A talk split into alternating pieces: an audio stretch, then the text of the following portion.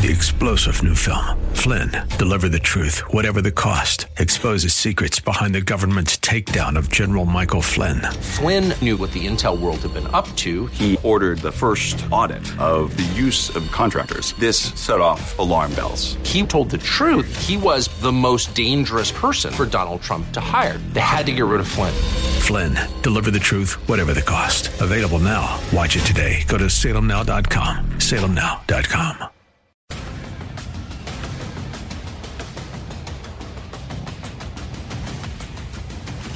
Welcome to the Situation Report today. Glad to have you joining me. This is the show where we bring you the information and perspectives you need to navigate an ever changing culture. My name is Jeremy Stalnecker. I am your host, and this is part two of a two part series. Everyone loves series. If you go to Netflix, you find a series, you watch every single episode in a row. We don't have time to do anything. We have time to watch 15 episodes of some show that we like. This is a two part series, very simple, uh, very easy to understand and to follow. But if you have not watched part one, go back. That was our last episode. And uh, wanted to share both of these episodes with you. Um, too much content for one podcast, so we broke it down into two. Today we are talking about, continuing to talk about the First Amendment to the Constitution. Uh, there's a lot here, and I can't talk about all of it. The last episode, we talked about uh, freedom of speech and just how important that is and where that came from and why uh, it was really ensconced in the Constitution. The Constitution was sent to the states for ratification. Uh, it was ratified. Many notes came back with it, kind of conditional ratification. James Madison edited these together and from that, we got our Bill of Rights. I read uh, from my pocket Constitution, the Declaration of Independence, and the Constitution of the United States from Hillsdale College.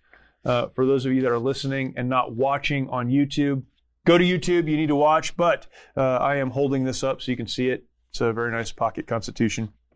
But Amendment number one uh, says this. I read this last week, and I'm going to read it again. First Amendment to the Constitution says this Congress shall make no law respecting an establishment of religion or prohibiting the free exercise thereof. That's where we're going to spend some time today. It goes on, though, this is all part of the First Amendment, or abridging the freedom of speech or of the press or the right of the people peaceably to assemble and to petition the government for a redress of grievances.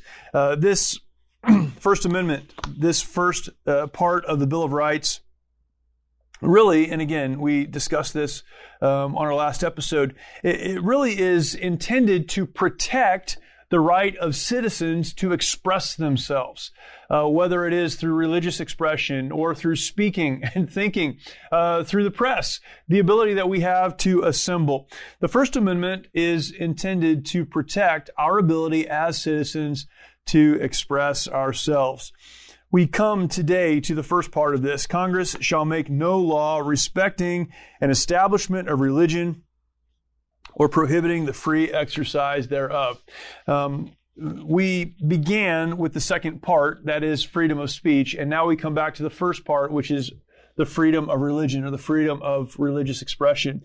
I wanted to start with the freedom of speech because that is fundamentally, foundationally, uh, where a free society comes from. And James Madison mentioned this. We looked at that last time. Uh, he said that unless we are able to think and speak freely, then our leaders, those who represent us, will not be able to lead wisely.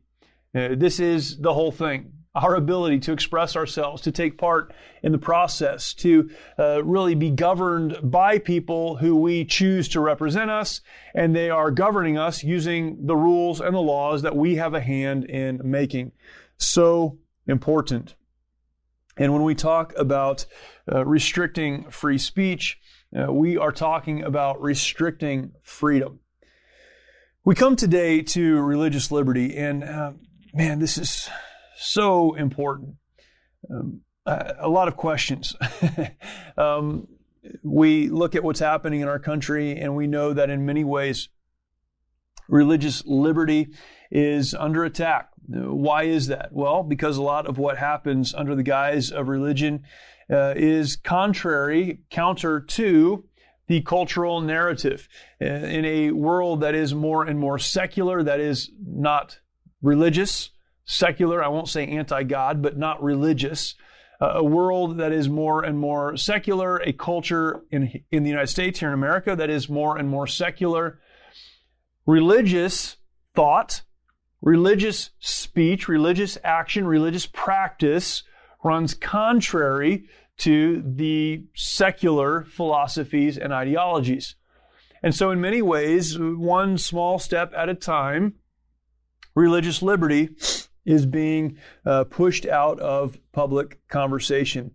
Um, we've seen this happen in a lot of ways. Most recently, I think we've seen this happen during the restrictions of uh, COVID. We're kind of coming out of, hopefully, the COVID era. Um, been a crazy couple of years. You know, you know this. Uh, even the CDC has changed their guidelines for what it is to go back to school and uh, to go into public places. So a lot of things are coming back into where um, they were pre-COVID. We'll never be fully back there, and uh, man, that's another whole episode. But during the time of restrictions, we saw lockdowns. We saw people being sent home from work and being um, really restricted from their workplaces. They could now work from home, and a lot of things have come out of that. And technology helped with that, made it possible. Uh, some of that continues, uh, but that happened. Uh, we saw public places being shut down, public gatherings being shut down, and along with all of that, uh, we saw churches being shut down by the government. Um, people will argue that churches weren't shut down, they were just told not to meet. In any meaningful conversation, that means they were being shut down. Say, well, they were being not shut down. They were just being told to meet online. And a lot of churches did that, um, started meeting online. Others started meeting outside because they could fulfill uh, the requirements or the regulation of lockdowns um, by meeting outside. A lot of concessions were made by churches and religious organizations to continue meeting um, in respect of what the government was telling uh, those of us to do. And we saw that happen. Um, after a short period of time, when it became very clear that these lockdowns, these restrictions, these um, mandates against gathering were going to continue indefinitely, many churches started to push back.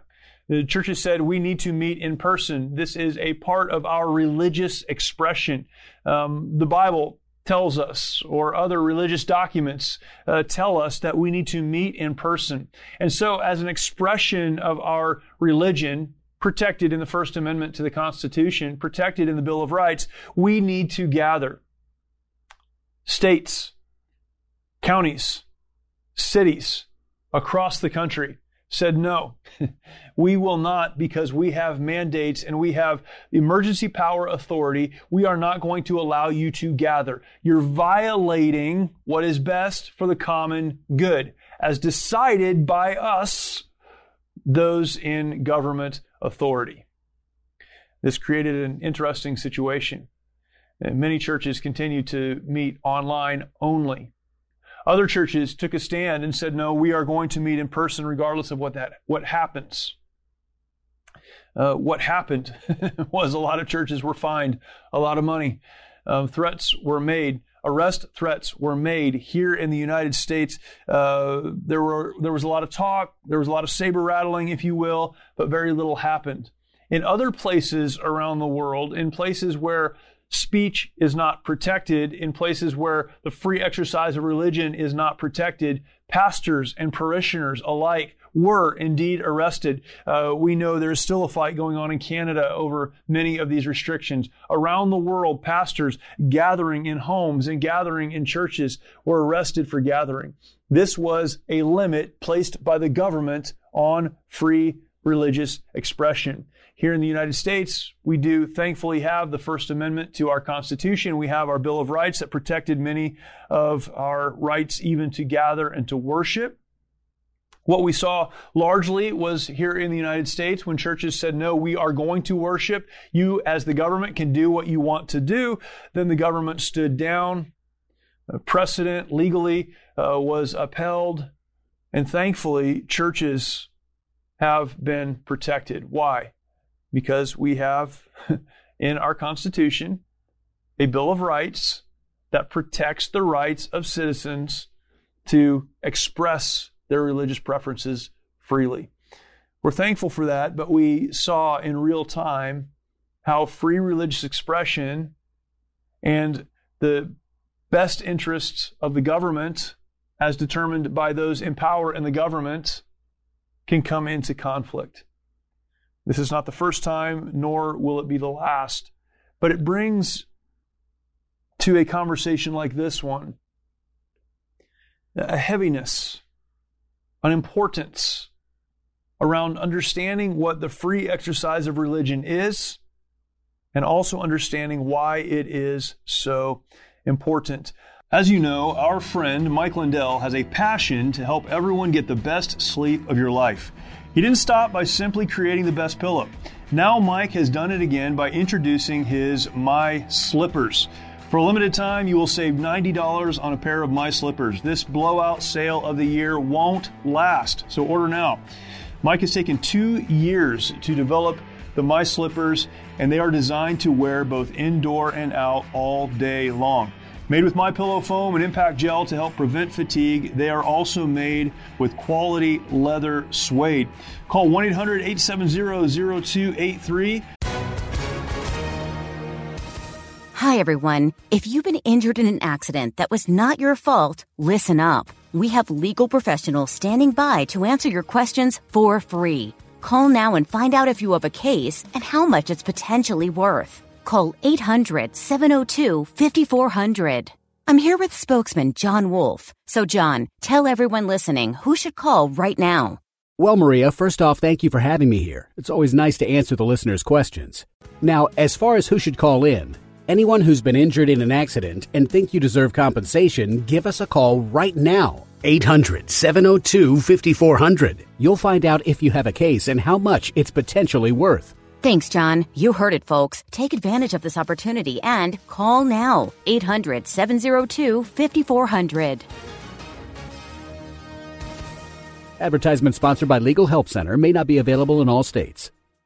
Use the promo code SITREP or go to mypillow.com, click on the radio listener square, and use promo code SITREP. This offer will not last long, so order now with promo code SITREP at mypillow.com. I want to read an article uh, to you today. I'll, I'll read some of this, not all of it. The article is entitled, What the Founders Thought About Religious Liberty Wouldn't Please Anyone. That's a great title. What the Founders Thought About Religious Liberty Wouldn't Please Anyone. Uh, this article is found in the Federalist, and I would encourage you to go and check that out. Uh, just as we did with an understanding of free speech, we, with this issue of religious expression and religious freedom, need to go back to the beginning. What did our founders mean?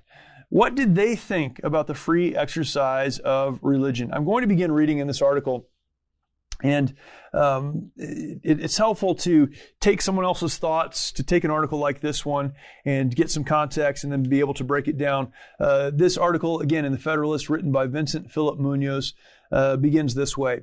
He, he says this The meaning of religious freedom remains one of the more contested areas of our constitutional politics. The progressive left tends to emphasize freedom from religion especially freedom from the influence of traditional religious sexual morality. Now, I'm going to pause here, but I mentioned this as we began this conversation. Uh, as our society, as our culture becomes more and more secular, uh, moving away from, uh, here in the United States, a biblical understanding of morality a biblical understanding of right and wrong, a biblical understanding even of uh, how governments and how communities should be established. Uh, secularization moves us further and further along, uh, away from what the Bible says. Then we get into this. The progressive left tends to emphasize freedom from religion. I'm going to continue reading. Social conservatives, by contrast, emphasize the right to be religious especially the freedom to live and act in the public square according to one's religious convictions. With President Joe Biden's recent tweet that transgender equality is the civil rights issue of our time, the conflict between these competing views of religious liberty will only be amplified. Both sides in our current church state debates claim the founding fathers as supporters. Progressives say the founders gave us a secular constitution that does not acknowledge God or the Bible. The First Amendment, moreover, prohibits the establishment of religion, which Thomas Jefferson said erects a wall of separation between church and state. Conservatives counter that the founders embraced religion in their deeds. Consider George Washington's first inaugural, most of which was a prayer. It would be partic- peculiarly, let me say that again. I don't always speak well. it would be peculiarly, you know what I mean. It would be peculiar. All right, I'm going to continue. It would be peculiar, improper to omit in this first official act, President Washington declared, and this is a quote from Washington, my fervent supplications to that almighty being who rules over the universe, who provides in the councils of nations, and whose providential aids can supply every human defect that his benediction may uh, consecrate to the liberties and happiness of the people of the United States.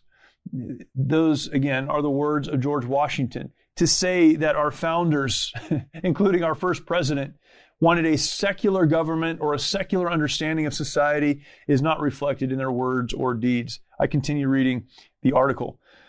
Conservatives also note that the First Amendment declares that Congress shall make no law prohibiting the free exercise of religion. Whatever the Establishment Clause means, conservatives claim that the founders' speeches, deeds, and other constitutional provisions reveal that they did not intend to purge religion from the public square. Given these seemingly contradictory commitments, freedom from religion on the one hand and freedom for religion on the other, what are we to make of our first freedom? Does the Founders Constitution offer a coherent understanding of religious liberty, one that we might recur today in our religiously and morally pluralistic nation? The Founders have much to teach us, but the lessons they offer do not neatly fit into our current political categories. Freedom from religion and the freedom to practice one's religion are, in fact, both aspects of the Founders' understanding of our inalienable natural right of religious liberty. Now, before you get mad and turn me off, uh, let's continue reading. Really, really important. Really important. The next section of this article the founders' understanding of religious liberty. We don't quite understand the founders because we have forgotten their basic principles of government. As we do today, the founders used the language of rights. But their understanding of rights was far deeper, philosophically richer, and more integrated with a robust notion of duties than ours. We tend to think of rights as interests that are especially important or necessary. We say healthcare and freedom of speech are rights, for example, because we believe bodily health and the expressions of one's opinions are necessary to live a decent life. At the same time, our legal practice recognizes that even fundamental rights, such as free speech, can be curtailed if compelling state interests are at stake, and the government uses the least restrictive means to do so the underlying presumption in how we recognize rights and in how we limit them is that rights come from the state. I'm going to pause here. This is me talking. uh, we have talked about this already in this episode. We talked about this at length in our last episode. This is the presumption, the author here says, that rights come from the state. This is so important. Even outside of this conversation, when we're not talking about this in particular. When we are talking about right, when we're talking about how we're governed, the form of government that we hang on to, all these things that we discuss, uh, this is fundamental. Our founders did not believe that rights came from the government. I'm going to continue reading his article. He talks about this. He talks about natural law. Uh, but we do. We have come to the conclusion that rights are uh, rights are given to us by the government. Our founders believed that rights were protected by the government. When we come to issues like religious expression or freedom of speech, uh, any of the other rights, so called, that we have, if we view them incorrectly, we're looking at it from the wrong side of the fence, then we're going to come to the wrong conclusions. I'm going to continue reading. The author continues We think good governments grant extensive rights to citizens because we believe the role of government is to satisfy our collective will and help us gratify our individual desires. But the extent to which any particular right is available depends on it being balanced against the other rights and state interests, a process administered in the final analysis by the administrative state and the federal judiciary. The founders had a different understanding, at least when it came to, in quotes, natural rights, such as religious liberty. Please hear this. Natural in this context means that the foundation of the right lies in our human nature as created by God. I, am going to pause for just a second. I've gone back to this over and over and over again.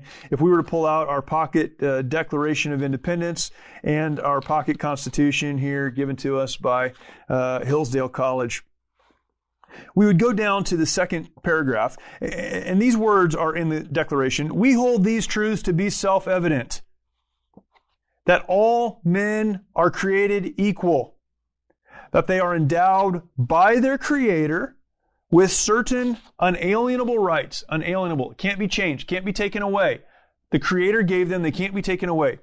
That among these are life, liberty, and the pursuit of happiness. That to secure these rights, governments are instituted among men, deriving their just powers from the consent of the governed that whenever any form of government becomes destructive of these ends, it is the right of the people to alter or to abolish it and to institute new government. Uh, we could talk about uh, all of the words here in the Declaration, but what, what's being said? This was before the Constitution. From this came the Revolution and came the Constitution and came the Bill of Rights and came our government. What's being said right at the outset as our founders gathered together? Well, we hold these rights to be self-evident.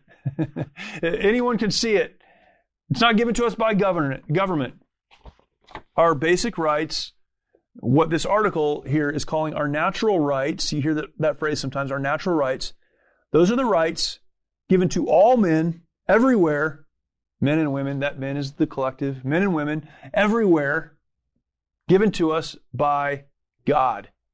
There's an entire new economy being created right now, filled with patriotic companies that have had enough of cancel culture and the left. One you can support every day, and all you have to do is get dressed. I'm talking about undertac boxers. These have to be the greatest boxers ever made, probably because they have literally been tested by Special Forces operators. They're made with high quality material that's antimicrobial, anti pilling, and moisture wicking, so you stay fresh and dry all day long. They come with a sturdy yet comfortable waistband that doesn't crack or loosen. Undertac is durable, ultralight, and shrink resistant. Here's the best part they're almost 30% less than the woke designer brands with the non binary models. Go to getundertac.com. That's getundertac.com. Right now, when you buy three, get one free, but only with the offer code SITREP20. SITREP20. Support a great American company that's pro America, pro Second Amendment, and pro military. Satisfaction guaranteed or your money back. GetUndertac.com. That's GetUndertac.com. Offer code SITREP20. I'm going to reiterate one more time. If we don't see our rights this way, as given by God, then we will always respond to government when government says, no, these are now your rights. These are now what we'll allow you to do. These are the things that are okay now. But there are natural rights. I'm going to continue reading this article, but that has to be the foundation of this discussion. Let me continue. The natural right to religious liberty, in other words, is not granted by government. It is a part of the natural fabric of the created moral order, an order in which rights and duties are reciprocal. A just government recognizes this pre existing order, it does not create it. Rights and duties are reciprocal. Let me pause again. The author here makes such an incredible point. the right is given to us by God, but with that right comes a duty an obligation, a responsibility. You see, here's what we have come to in our country. We've come to a place where we are constantly demanding our rights and ignoring the responsibilities that come from those rights. And I think in part that's why we're struggling with some of these things. Freedom of speech, that's a right. I would argue it's a natural right. It's a God given right to think and speak freely. That's given to us by God. But with that comes a responsibility. I, I finished our last episode by talking about right speech and true speech and good speech and helpful speech and encouraging speech. The right is to speak freely based on how we think. The responsibility is to use that right in a way that benefits others. So it is when we come to religious liberty, a God given right to express our religious devotion as we see fit, as we believe is best. But with that comes a responsibility. Let me continue reading. James Madison, back to Madison, this guy. uh, it's funny if you read about James Madison. This is a complete side note. Read about James Madison, um, not an extremely popular president, although he was a president for a while when he became the president. Um, he was the president during uh, the War of 1812, and some crazy things happened, of course, and not an extremely popular president, but absolutely essential to our understanding of our government, the Constitution, the Bill of Rights, and uh, the way our country was formed. Uh, incredible thinker. James Madison, I'm continuing to read here, the most philosophically articulate founder on religious freedom, stated the matter most clearly. Quote, what is here a right towards men, Madison explained, is a duty towards the Creator. It is the duty of every man to render to the Creator such homage and such only as he believes to be acceptable to him. This puts the order in the same place that the apostles put it that we are to obey God rather than men. We could go to our New Testament. And we find in Romans 13 uh, what many people hang on to as the justification to follow anything that the government says. Certainly, there is uh, given there an explanation of the role of government in society, an institution uh, developed by God, the government. But the role of government in society is to protect good, to punish evildoers. But when the role of government usurps the role or authority of God, we, as those who express ourselves religiously, Christian people to whom the apostle was speaking in Romans 13, are to respond to God rather than men. The priority is always God, not man. So we first ask, what is it that God wants us to do? And we respond to that. The role of government, as James Madison even says, as we find enumerated in the First Amendment to our Constitution, the role of government is to protect or defend the rights of those who are seeking to pursue what God wants them to do and to punish the evildoer. That's the order. I'm continuing to read the article. Because we are first and foremost children of the Creator, our first allegiance is always to God. The political institutions we create and the civic obligations we impose accordingly must recognize our pre existing sacred duties. Our politics must remain limited in its aims out of respect and deference to higher claims of religious authority. We have a political right to religious liberty because we have more sacred and sovereign duties to God. For the founders, then, the right of religious liberty imposes limits on the state's authority. Congress shall make no law prohibiting the free exercise of religion because political authorities cannot legitimately exercise direct authority over religious exercises as such. Uh, this is a, a question of uh, who has the authority to dictate how people respond to God. Um, the founders understood that only God could dictate that because he is the only authority. Uh, before someone brings a case to a court, particularly again, as someone brings a case to the Supreme Court, a question is asked regarding standing. Do you have standing to bring this case? Do you have the authority to bring this case? That's what we're talking about here. Who has standing? Is it the government or is it God? The point being made here is that it's always God. And so the government then, without standing, cannot, not that it shouldn't, that it cannot. not that uh, it's not best for them to, but that they cannot. They don't have standing. They don't have the right to prohibit the free exercise of religion. You see, we read this different. What we read is that Congress shouldn't. It's not a good idea. It would be best if they did not. But what the founders said and what we believe is that Congress cannot.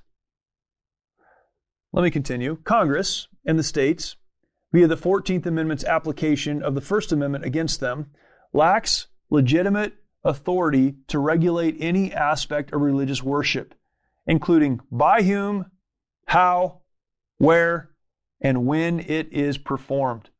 Government officials accordingly have no authority to punish an individual for improper worship or to command an individual to worship. Now, if you're listening to this and you disagree, um, what you're going to say is, well, our founders, even those before our founders, as people were escaping religious persecution and came to colonize uh, what became the United States, came to colonize the Americas, um, part of what they did in some places was mandate that people went to church. They punished them for not going to church. They made sure that they worshiped in the right way. Um, all of that is true. None of that changes what should be true and what we find given to us in the Constitution. By the time the Bill of Rights was written, our founding fathers understood you have the right to worship or not to worship that we, as a governing body, as those who are leading this country, have no right, we have no standing to tell you how to worship God. That is indeed between you and God. Now, in their lives and in their words, our founders indicated certainly, provided as an example to us certainly, that keeping God as sovereign and honoring God as sovereign and pursuing God as sovereign and asking first, what is it that God would want us to do? That that's the right way. But they protect the right to either worship or not. How or whether, I'm continuing to read, how or whether individuals' worship is not, properly speaking, a direct concern of government. It cannot be, since we the people do not, indeed, could not, give government that authority. That is what it means for the people to retain their inalienable rights. This absence of jurisdiction that prohibits regulation of worship as such is also why the founders said government cannot establish a religion. The Establishment Clause and the Free Exercise Clause together articulate the limits on government authority needed to safeguard individuals' natural rights to religious liberty. Just as government cannot regulate religious practices, it cannot legitimately license preachers or employ official religious ministers as agents of the state. To take two classic examples of what constitutes an establishment of religion. The founders understood these limitations on governmental authority to be categorical, which is why they declared that Congress shall make no law. For the founders, no law really means no law. Since government lacks authority to regulate religious exercises or license ministers, it can never legitimately do so. But the categorical character of religious liberty also means that its scope is relatively narrow. When governments act within its proper domain, religious citizens can be accommodated from burdensome laws, but they have no right to be exempted from otherwise constitutional laws. Likewise, if government cooperates with religious institutions to accomplish an otherwise legitimate civic end, no constitutional barrier is trespassed.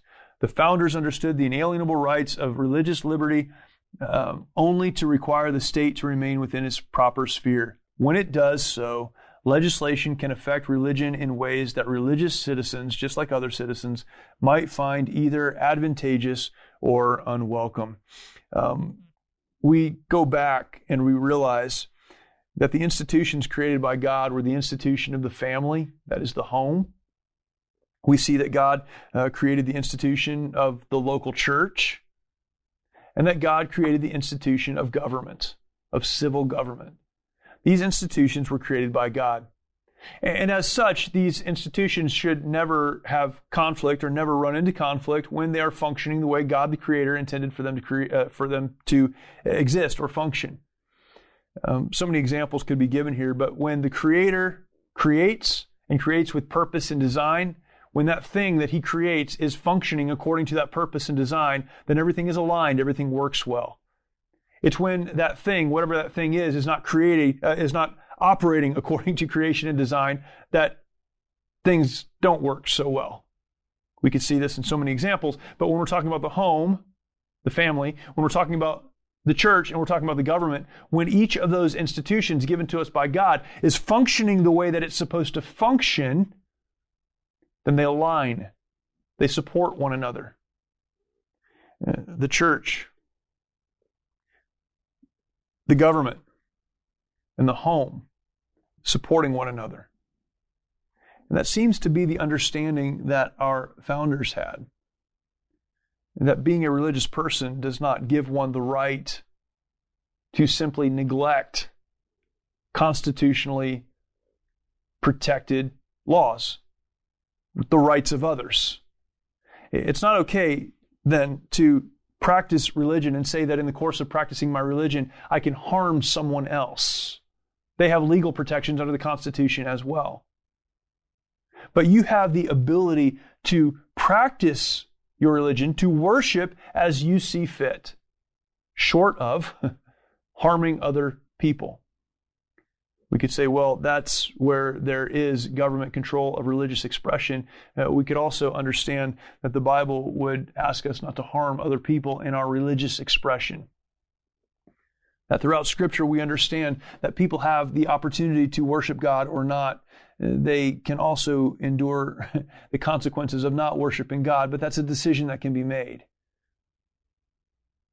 The right of people, citizens like you and me, to worship God as we see fit is a right protected by, not given by, the government. Now, practically speaking, what does this look like? I, again, going back to the lockdowns of the last couple of years, it, it wasn't clean and it mm-hmm. isn't always easy to see, but I think so many churches handled this the right way and, and in line with what we see.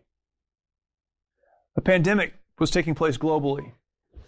No one, at least initially, at least at the level of normal people, uh, understood the impact that this pandemic would have. We were hearing stories of uh, hospitals that were filled to capacity, limitations on the materials uh, and the resources that were needed to help people and to treat people, um, projections of uh, the numbers of people that would lose their lives as a result of this. Professional people, experts in this field, were telling us the citizens that the best way to protect ourselves and to protect others was by staying away from people outside of our bubble. You know all of this.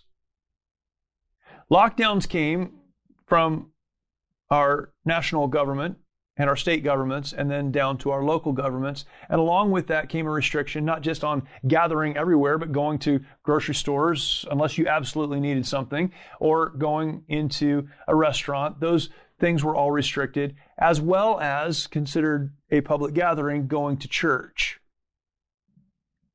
Um, perhaps some churches never stopped meeting, but most churches looked at what was projected, listened to the experts, and given a timeline of two weeks, if you recall, most churches said we're going to stop meeting in person for the next two weeks because we have no idea what impact this illness, this pandemic, will have on other people. We don't want to contribute to people dying. That was a decision made by most churches.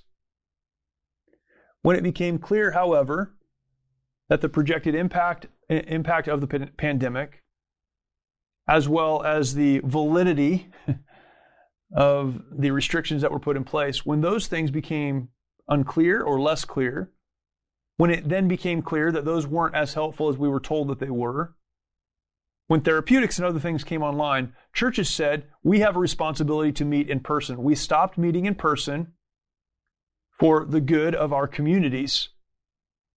And that was what God would want for us to do. But God has called us to worship, not forsaking the assembling of ourselves. And so many churches with were against a lot of government pressure said you don't have to attend, but we are going to congregate just as God tells us to congregate.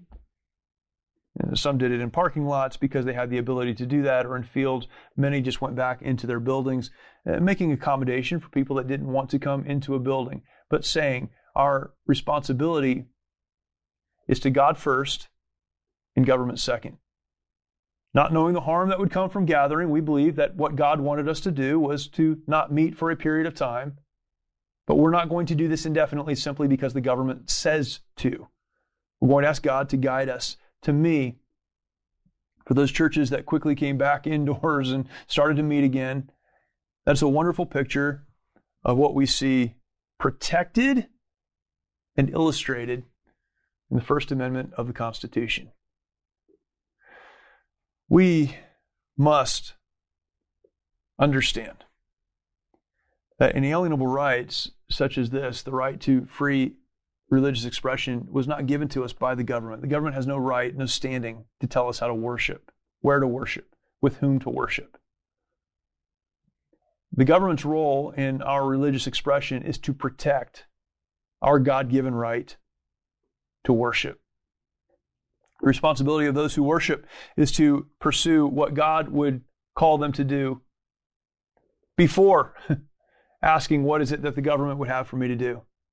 And again, when the government and the church and the home are functioning the way that God designed, then God's leadership overall sees those three things aligned. There's not friction and there's not conflict. Where there's friction and conflict, between those institutions given to us by God is when they're not functioning the way that God designed for them to function. Do not ever neglect the God given right that you have to worship. Understand that in an increasingly society, uh, an increasingly secular society, that the push, the call to silence the voices of the religious will become louder, more egregious, more difficult to ignore and to avoid. But we must always do what God has called us to do. And as citizens of this country, to support those who understand that the role of government is to protect those God given rights. Our founders were absolutely incredible, um, fallible men, not perfect, but I absolutely and sincerely believe that God used them, those founders, those men, flawed as they were, to produce documents in the Declaration, the Constitution, and then adding to the Constitution and our Bill of Rights that are second to none in the history of the world as founding documents for a nation. I believe God uniquely used them. I believe God has uniquely used the United States in so many ways. One of those is the propagation of the gospel here in the United States, the sending of missionaries around the world to propagate the gospel. So many things that God has used the United States to accomplish for His end and for His purpose. And for those, we need to be thankful. But we need to also understand that as God used those men and used those documents and has used this nation, when we give up the rights that God has given to us, we have given up fundamentally who He created us to be and the opportunity to do what He has fundamentally created us to accomplish. Don't ever neglect your rights. Thank God for them. Thank God for the people that put them down in a way that can be legislated. But always stand up for your God given, inalienable rights. Take this episode, if you would, share it out with other people. I, I, know there are folks that need to be encouraged in this regard. This is a strange time we're living in. The institution of the church is under attack. Uh, we could argue that a lot of that is because of people in the church, uh, but it is nonetheless. And we need to stand up for the church and against those who would seek to silence the church. Share this episode out. If you're not yet subscribed to this podcast, subscribe. That would be fantastic and uh, look forward to uh, sharing more content in the days ahead. Thank you for watching. Thank you for listening. We will talk to you next time. Many of our veterans feel they need to fight their battles alone. This self isolation has led to the staggering statistic of more than 20 veterans taking their lives every day. The mission of Mighty Oaks is to eradicate the veteran suicide epidemic and help our warriors change their legacies we've been able to help over 4,000 veterans and first responders by equipping them with the tools they need to live the lives they were created to live. Our faith based, peer to peer approach has one of the highest success rates of any program available today, offering hope and understanding to those who need it most. By aligning their lives to biblical principles, these men and women are able to lead their families, their communities, and our nation. It's your generosity that can make a difference in the lives of the men and women who have fought for our country and our freedoms. Now that they're home, don't let them fight alone. Learn more at mightyoaksprograms.org.